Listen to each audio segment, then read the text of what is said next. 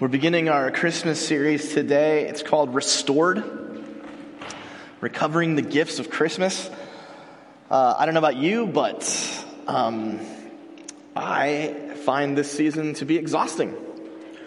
It starts right around Halloween, and then it just doesn't let up until the new year. And it's weird because I think that we're supposed to be enjoying and just really like diving into the joy of a season of first Thanksgiving and then the wonder and the excitement of the coming of our Lord. And yet it seems like every year a lot of Jesus gets crowded out. And this series, we're not going to let that happen this year. We're gonna push back on this. This series is about recovering the things that this season's supposed to be about: wonder, hope, joy, peace. And if we're honest, I think we know that there's not a whole lot of wonder, joy, hope, peace, etc., in the way that we do that. And honestly, I think that that's a work of the enemy. I really think that the enemy wants to steal that away. The enemy can't stop us from celebrating Christmas, but surely can suck the joy out of it. Suck the wonder out of it, suck the peace out of it, suck the hope out of it. So today we're going to start with wonder, and we're going to look at how Scripture thinks about wonder and how that plays into the advent and the coming of our Lord. And so I'd like you to join me in one of the most exuberant praise psalms of the Bible. This is Psalm 65. And we're starting about the middle of the psalm to the end, but pay attention to this. This is all about wonder. It's all about awe and where it's found and what causes it. Those who live at the ends of the earth are awed by your signs. Awe in Hebrew is somewhere between fear and like blown away. In fact, it's kind of like blown away so much that you get a little scared. Right? It's as if, you're confronted with the majesty of something that you know is more powerful than you, and you're a little bit, Those who live at the ends of the earth are awed by your signs. You make the gateways of the morning and the evening shout for joy. This is the sun and the moon. The psalmist is imagining those at the ends of the earth seeing the sun rise and the moon rise and imagining them just crying out with joy to God because they're so good in the way that they've been made. You visit the earth and water it. You greatly enrich it. The river of God is full of water. You provide people with grain, for so you have prepared it. You water its furrows abundantly, settling its ridges, softening it with showers, and blessing its growth. You crown the year with your bounty. Your wagon tracks overflow with richness. The pastures of the wilderness overflow. The hills gird themselves with joy. The meadows clothe themselves with flocks. The valleys deck themselves with grain. They shout and sing together for joy. This is an expression of what it's like to just be before God and be awestruck. Wonder. Let's take a look. This is interesting. It's interesting how the psalmist gets us to bring this about. Those who live at the ends of the earth are awed by your signs. This is very interesting, right? This is odd. It's the people that are far, far away. The way that Hebrew people think about the universe at this time is Jerusalem's kind of the center of the universe, right? And everything that is other is spread out from there. So Jerusalem's the center, and then the farther you go from Jerusalem, the closer you are to the end of the world. Okay? And what that means then is that the people who are not in Jerusalem's a city, right? And the people who are not in Jerusalem are farther and farther and farther from a city. They're rural folk. This is important because the Bible is very, very suspicious of city life. You may remember the Tower of Babel, right? And when human beings get together and they create great cities, they also tend to get real naughty.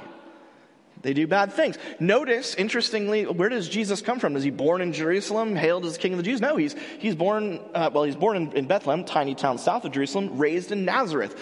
He's a hick. The interesting thing about Jesus is that the way that they look at him is he's an uneducated lout from far, far away. I don't know if you've seen it yet this Christmas, but brand new from the Hallmark Channel is My Family's Southern Christmas. Anyone seen this one yet? Nobody? My Southern Family Christmas? Guys, if you have to watch one. If your wife is going to make you sit down and watch a Hallmark movie, watch this one because it co-stars Bruce Campbell, the star of Evil Dead, Evil Dead 2, and Army of Darkness, and frequent co-collaborator with Sam Raimi. Nobody? I had to sit through, I'd watch this whole thing, it was horrible. But at least I saw Bruce Campbell. Bruce Campbell, whose career has come to this, where he's now on a Hallmark movie channel. Interesting thing about Hallmark movie channel movies, they all follow the same plot. She's, you know, kind of attractive. She's in her 30s. She's successful. She's working in New York City. She's usually in marketing or advertising, design, fashion, something like that. And she's stressed out. She's distracted. Her life is a mess, even though she has it all. She's got the apartment, wherever it is, and the loft thing in New York City. She's got all the people. She's at the top. They're all answering to her, and yet the phone never keeps coming off the hook, and she's just, there's something wrong. What does she have to do? She has to go to a small town in Vermont with, you know, good skiing. In this case, she goes down to Louisiana, and there they have a different kind of Christmas thing, Père Noël. She goes to a small town in Louisiana where it turns out her biological father, Bruce Campbell, is he's like some kind of businessman, but he's also like the nicest guy in the universe.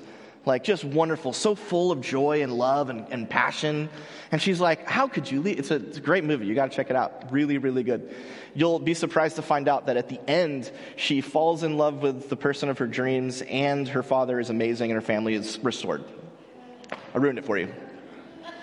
But it's all about the journey, because we all know how these things end. However, one of the interesting things about these movies, and literally every single one of them has the same story, and it's all about people who are stuck in the bustle and hustle and bustle of modern life in the city, usually in New York, not always, and they have to get out to find wonder, to find the magic of Christmas again. Christmas is just a day for New Yorkers, but when you get out to Vermont, when you get out to Louisiana, when you get away from the trappings of the city and the buildings and the distractions and the cell phones, when you get away from that, the wonder of Christmas is restored. I'm just going to say it, you can get mad at me. That's actually kind of a very biblical way of looking at wonder. The Bible is very clear that wonder, it happens outside of the city. And it's not that the city itself is bad. It's that the city, what the city represents. City represents distraction. It represents moving all the time. It represents busyness. It represents darkness, ugliness. It just is. And if you've ever been to a city, we're blessed to be in South Orange County, but if you've ever been to like a real city like Los Angeles, it's an ugly place. And it seems to be creeping down. First thing in your note sheets, wonder happens when you get out of the city or find a cityless place within it. I think when I talk about this, I remember being in Tokyo. And Tokyo is a fascinating place. I've told you before, it's a massive city. You can't see the end of it. What's interesting about Tokyo is they're aware of the fact that city is not great, and they need to fix it somehow. And so what they've done is you'll be walking down the street in Tokyo, and you'll hang a left. And there's a 7-Eleven konbini, that's what they call convenience stores. And you take a left, and suddenly the city disappears, and you're confronted with like this the Shinto shrine place. It's walled up, and when you walk in, it's open to all, it's public, you can walk in. And suddenly, everything in the city disappears. You're surrounded again by nature. It's silent, it's quiet, there's beautiful little rivers, and there's rocks and sand and vegetation, and it's this quiet kind of island in the middle of a metropolis. I think for us, we kind of have to be looking for something like that if we want to recover wonder. We have to be able to get away from the... It doesn't mean we have to leave and go all the way to Idaho or whatever, although we can, but it does mean we got to find a spot here. That brings up a couple of questions. The first is, when was the last time you were truly in awe? I ask this because it really, this sermon's more preaching to me than to you. I think you are much better at wonder and awe than I am. And part of that is my meds. They kind of tone down that part of my mind. But I tend to be the person who's like skeptical, cynical, sarcastic. I tend to be the kind of person that doesn't want to let beauty in. I'm suspicious of it. I don't trust it. And so I'm very, very comfortable here in the suburbs because I don't want to be surprised and awe. For the most part, I just want to be safe. But I believe that we're called to be re-enchanted. We're called to be in wonder again. And so that the second question is, where spot? Do you have one? I haven't been surfing in about 3 years and 4 years now. But I do remember sometimes just sitting out there on the board, not trying to catch a wave, just catching my breath or whatever, and just looking out and seeing the way that the sun plays over the water. It was like, whoa.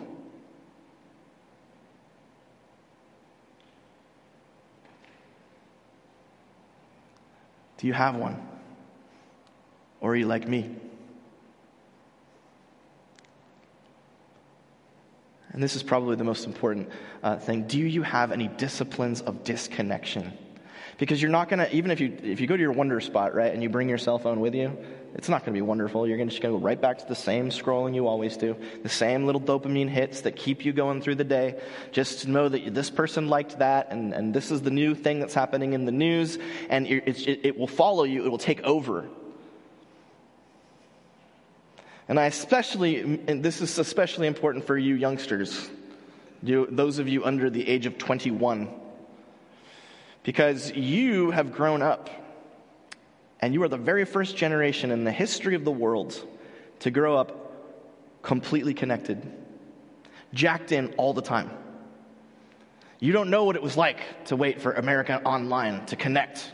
Beep, boop, beep, boop, beep, beep, beep. You never experienced that. And as a result, you've been robbed of wonder. Youngsters, you need a place where you can break out and be freed from these digital leashes so that you can be surprised again. Let's go back to the text. So first thing, get out of the city. And by that, we don't necessarily mean actually exiting the city, although the Psalms do recommend that. So if you can get out of the city, do it. But check this out. This is the psalmist is talking about what God does. You visit the earth and water it. You greatly enrich it. The river of God is full of water. You provide people with grain. You have prepared it. You water its furrows abundantly. Furrows here, apparently when you're doing agriculture, you make these little grooves in the ground where you put your seeds, right? And then God sends rain, and the rain settles down on these furrows, makes the ridges go down, softens it with showers, blesses its growth. You crown the year, God, with your bounty. Your wagon tracks overflow with richness. This is referring to the autumn festival when the grain and all the wheat has been brought in. There's a huge bounty. The wagon tracks, the psalmist is imagining God pulling a wagon, and the wheels of the wagon are creating the furrows in the ground, the ruts where the seeds go. And as the wagon passes by, the furrows explode with growth. They explode with richness.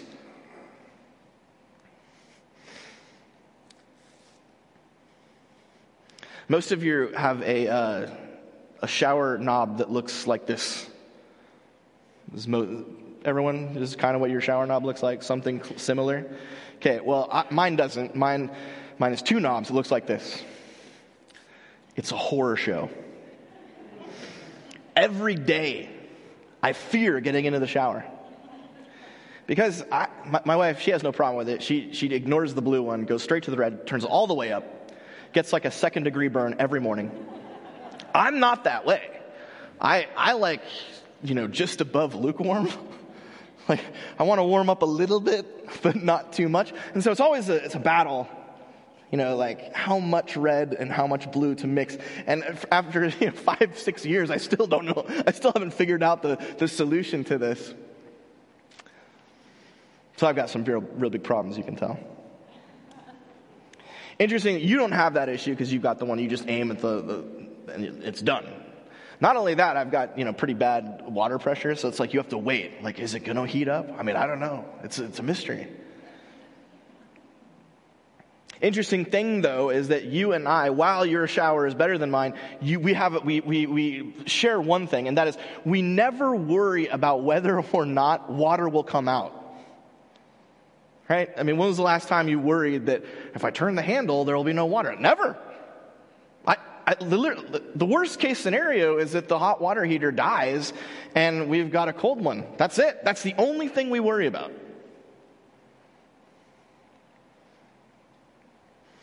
Well, what the psalmist is pointing out is that that's not the case for farmers. Right? Well, at least in the ancient world. Farmers, and it is the point of cities, right? The whole point of cities, back to the ancient world, Rome was famous for its aqueducts and having a plumbing system, right? So that water was reliable and you could get it wherever you want. So that was the whole point of going to a city. You were something that was scarce and hard to find. Human beings get together and make it an easy to access commodity. Now, we've taken that and gone to the next level. Not only do we have regular running water, we can make it hot, we can make it cold, it's purified, so you can drink shower water. Don't go to Haiti and do that. You'll vomit for days. And so when a farmer is sitting there, the farmer never stops thinking about whether water's going to come. The farmer is like, if there's no water, we're done. And so when the heavens open up and God showers rain on the fields, the farmer, remember the hicks, the uneducated folks, the silly people on the outside, uneducated, they look up and they're like, wow. And they see the water come down in these torrents, and then they wait and they see the buds come up.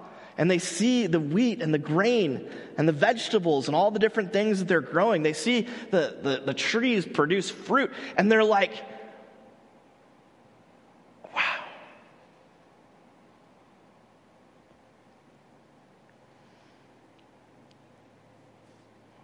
Why? What's the next thing in your note sheets? Wonder happens when God does the providing. The farmer in the ancient world, his hands are tied. He can do so much, but what he can't do is make water. You can see the problem for us. We make everything. Seriously, when is there anything? This is a question. Is there anything you really need that right now you can't get on your own? What'd you say? Time. What? Time. Yeah. Yeah, that's... It's interesting, for the under 21s, right? You can easily answer this question, right? And you're like, well, if parents don't give me a car, I can't afford one, right? There's lots of things that under 21s need. And if you remember, those of you who are not under 21, you're like me, there was a time when this was true. There was a time when there were a lot of things you couldn't get on your own. It was a long time ago, but the way the arc of life, generally speaking, is you start out super dependent. Right? You depend on your parents for everything, God for everything, and then you start to make your way, and you're not sure if you're going to do it. It's a really tough trick, but you make the curve, and you get to a point, usually around your mid to late 30s, where you're like, hey. And then this lasts for a really long time until it doesn't. And for those of you who are coasters, you're starting to feel this, where there are things that you can no longer... No, Gladys is super self-sufficient. She needs nothing. But for the rest of us, we're going to get to a point where you need help walking. You need help eating. But for those of us who are still in that zone where we're, I got a salary, I got this, I got that. You know, people are dependent on me now. I have children that require my, supervision, attention. What would it look like to start being dependent again? That's the next question. Do you have any disciplines of dependence? So this is the thing. We city dwellers, we are self-sufficient. But wonder comes from when we're not. And so what would it look like to have a discipline of dependence? I'm going to talk, I don't like doing this, and I do it very rarely, but I'm going to talk money for a second. Because money is what makes us independent, right? Money is the thing that solves the problem. If you look, well, just so you know, so the elders and the finance committee have been plotting together about the future of the church. And as you've been hearing from me, we're really passionate right now, and really always should have been, about bringing people to Jesus. Taking people who've been out of church and bringing them back. Going out there, making disciples. In fact, today, right after the service, we have a mission down to the village. I think you're going to hear a little bit more about that later, but we're looking for folks. We want to see transformation. And as a result, the elders and the finance committee have decided to invest in personnel, invest in the future. We're looking to hire a full-time high school youth pastor. We're looking to invest in people like Lindsay Ballinger and Doug Harrison and Caden Jaramillo. We're looking to invest in these people. And with good reason, because they're outstanding to help accomplish this mission. However, what that means, what that investment means, is that we're going out beyond what we can actually afford. So if all things stay the same, equal, this next year, we're gonna dip into savings to the tune of tens of thousands of dollars, maybe even more. We think that we can. If giving doesn't change, we think that we can support what we're about to do for about 3 years, and then we're done. We'll have milked a lot of our savings. So what we're doing as a church is we're going to go out and we're going to be dependent on God. We're going to say, God, you've been very comfortable for a very long time. And that is due to some incredible generosity, some wonderful people, saints. But we're going to step out beyond. And I'm wondering if maybe there's some people here who need to do the same thing.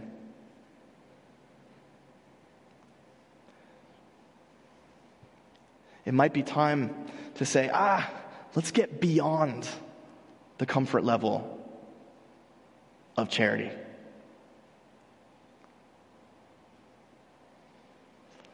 I know this guy, Jeff. His kids go to Stony Brook. I met him before they did. I met him back... maybe almost 10 years ago. And at the time, he was hustling. He was a hustler. He was a sales rep for an air freshener. And when I say hustle, I mean hustle. Like every day in the summer, he would go to the OC Fair and sling this air freshener. And if you've been to the OC Fair, you know that that's not like the coolest, greatest gig in the world. All right? He was barely making ends. And as a result, filled with anxiety, concern, but man, did it increase his prayer life. He was like, God, if this doesn't work, I don't know what is going to happen to me. And the story is, it's a great story. So he's praying, he's depending, he's like, God, please, please, please. And he's on an airplane. And he's sitting next to this guy, and this guy strikes up a conversation. What do you do? And so he's telling him, well, yeah, I got this air freshener that it's called Scent Bomb. You can go to ScentBomb.com, check it out. And the guy's listening, oh, that's really interesting. Do you have an example? He's like, oh, yeah. He pulls out his scent bomb thing and kind of wafts it in the air. And the guy's like, oh, man, that's cool. Hey, it just so happens that I'm in charge of all the products that we place in the auto departments at Walmart. And we just cut ties with our past air freshener. Do you think you'd be interested in supplying all the Walmarts in the world?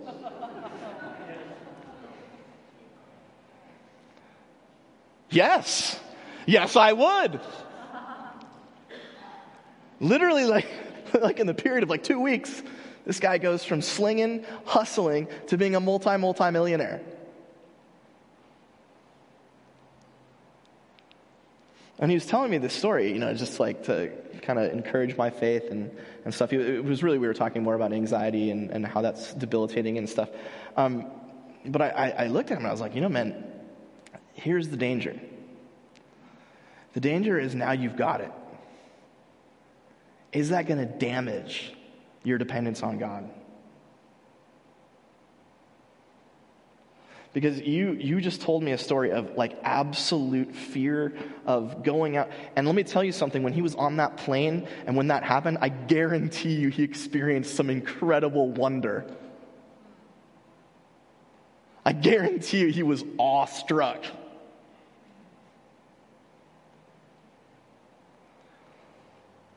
In case you're wondering how to give, we have a QR code now. It's on your bulletin. It's on the back of your bulletin. You can point your phone at it, and you can get dependent. Let's go back to the text, the last bit here. I love this.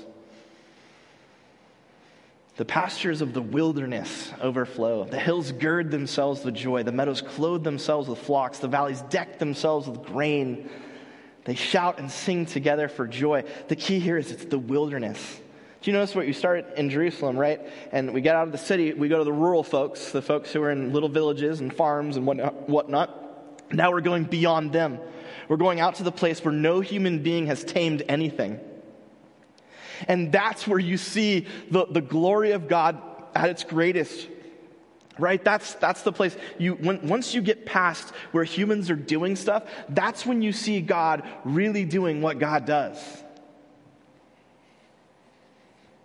My son, he's 4, and if you ask him what's the most beautiful place in the world, he knows, and I got a picture of it. If you're not familiar with this, this is a beautiful waterfall.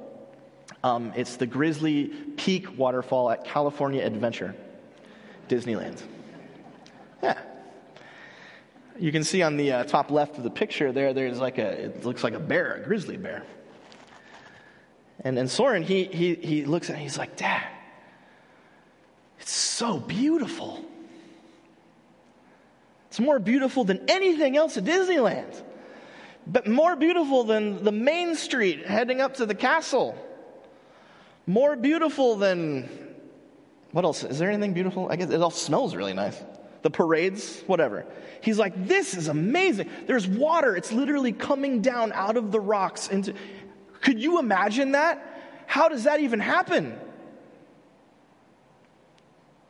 Soren is completely unaware of the fact that the most beautiful thing that human beings have ever created is an imitation of what's actually out there that God made. Isn't that crazy? The Imagineers are getting, they're like, how are we going to blow people's minds? I know. Let's make a waterfall. We know, of course, that really the most beautiful place here in Orange County is actually the beaches. It's been a long time since I've been to the beach, which is a shame. I remember being able to just sit there on a rock for hours just looking at the water. And the reason that people spend so much money to come and live here is to be close to this, close to that. The psalmist knows that no matter how beautiful you make your city, no matter how tall your skyscrapers, no matter, even if you create the Irvine Spectrum, even that will never, ever, ever match the glory of what God does when humans have no input at all.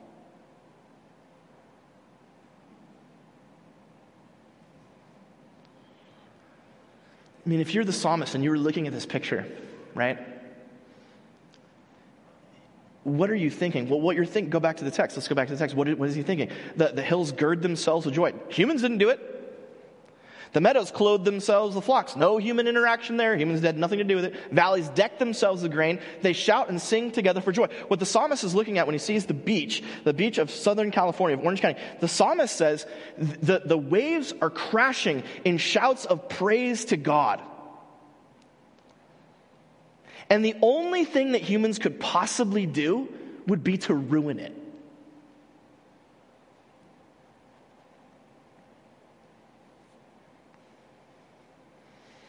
Wonder happens when God not us, is in control. That's when wonder happens. It's when God, not this next thing your note sheets, and when God, not us, is in control. When human beings do, we can do amazing things. And I'm not saying that human beings don't create awe-inspiring, wonderful things. I mean, the first time I saw, you know, a cell phone or the iPod, you know, I could carry like hundreds of thousands of songs in my thing. That was amazing. I was blown away. But what wonder really happens in general is when it's God, not us, doing the doing. And that brings up a question. Do you have a discipline of daring? Foraging out, going out beyond the places where humans have done their stuff, going out beyond that into a place where you're not in control. And this doesn't necessarily literally mean the wilderness, although it can. For some of you, I know that going camping and being out in the wilderness, that can do that. But beyond that, things like relationships. Are you comfortable and satisfied with relationships? Or do you want to go to the next level, be daring, open yourself up possibly to rejection, and see what God has? Like we talked about, it could be money. It's anything in our life where we're complacent, where we're comfortable. Where wonder happens is when you go beyond those things, out where you're not in control and God's the one who's in control. And then you're like, okay, let's see what happens. I'm trusting you. And that's when the relationship that changes your life comes in. That's when the deal that changes your life comes in. That's when wonder happens.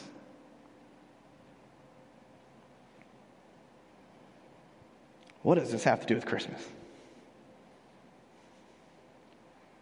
Let's read. Now, in that same region, there were shepherds living in the fields. Literally, it's agruo, the Greek word there literally means living in wilderness. Living in the wilderness, keeping watch over their flock by night. Then an angel of the Lord stood before them, and the glory of the Lord shone around them, and they were terrified. This is the Greek way of describing the Hebrew word for awe. They were blown away to the point that they were almost scared. But the angel said to them, "Don't be afraid, for see, I am bringing you good news of great joy to all the people. To you is born this day in the city of David a Savior, who is the Messiah, the Lord. This will be a sign for you. You will find a child wrapped in bands of cloth and lying in a manger." And suddenly there was with the angel a multitude of the heavenly host, praising God and saying, "Glory to God in the highest heaven, and on earth peace among those whom he favors."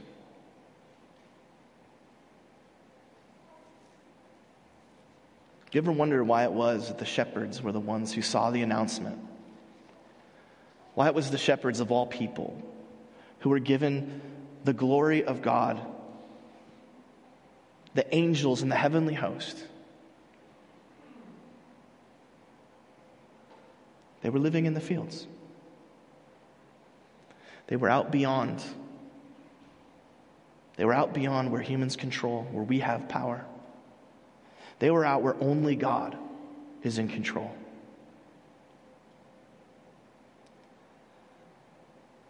If you want to recover wonder this season, live in the fields.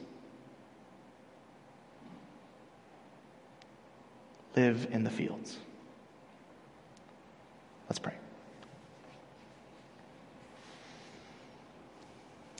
Gracious God and Father, we confess that you are the author of wonder.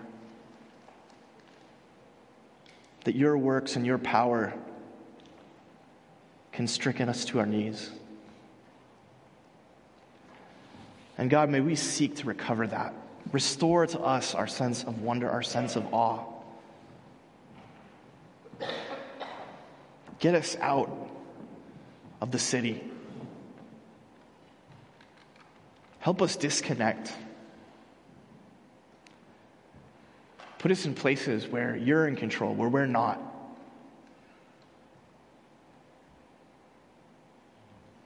Provide for us. Show us that we can be dependent on you again. Encourage us to make radical moves so that we can see you work in wondrous and awe-inspiring ways. That we can remember that you're the ultimate glory. You are the highest. and worthiest. And we are just the sheep of your pasture, the work of your hands. Let us live again in the fields. In Jesus' name we pray. Amen.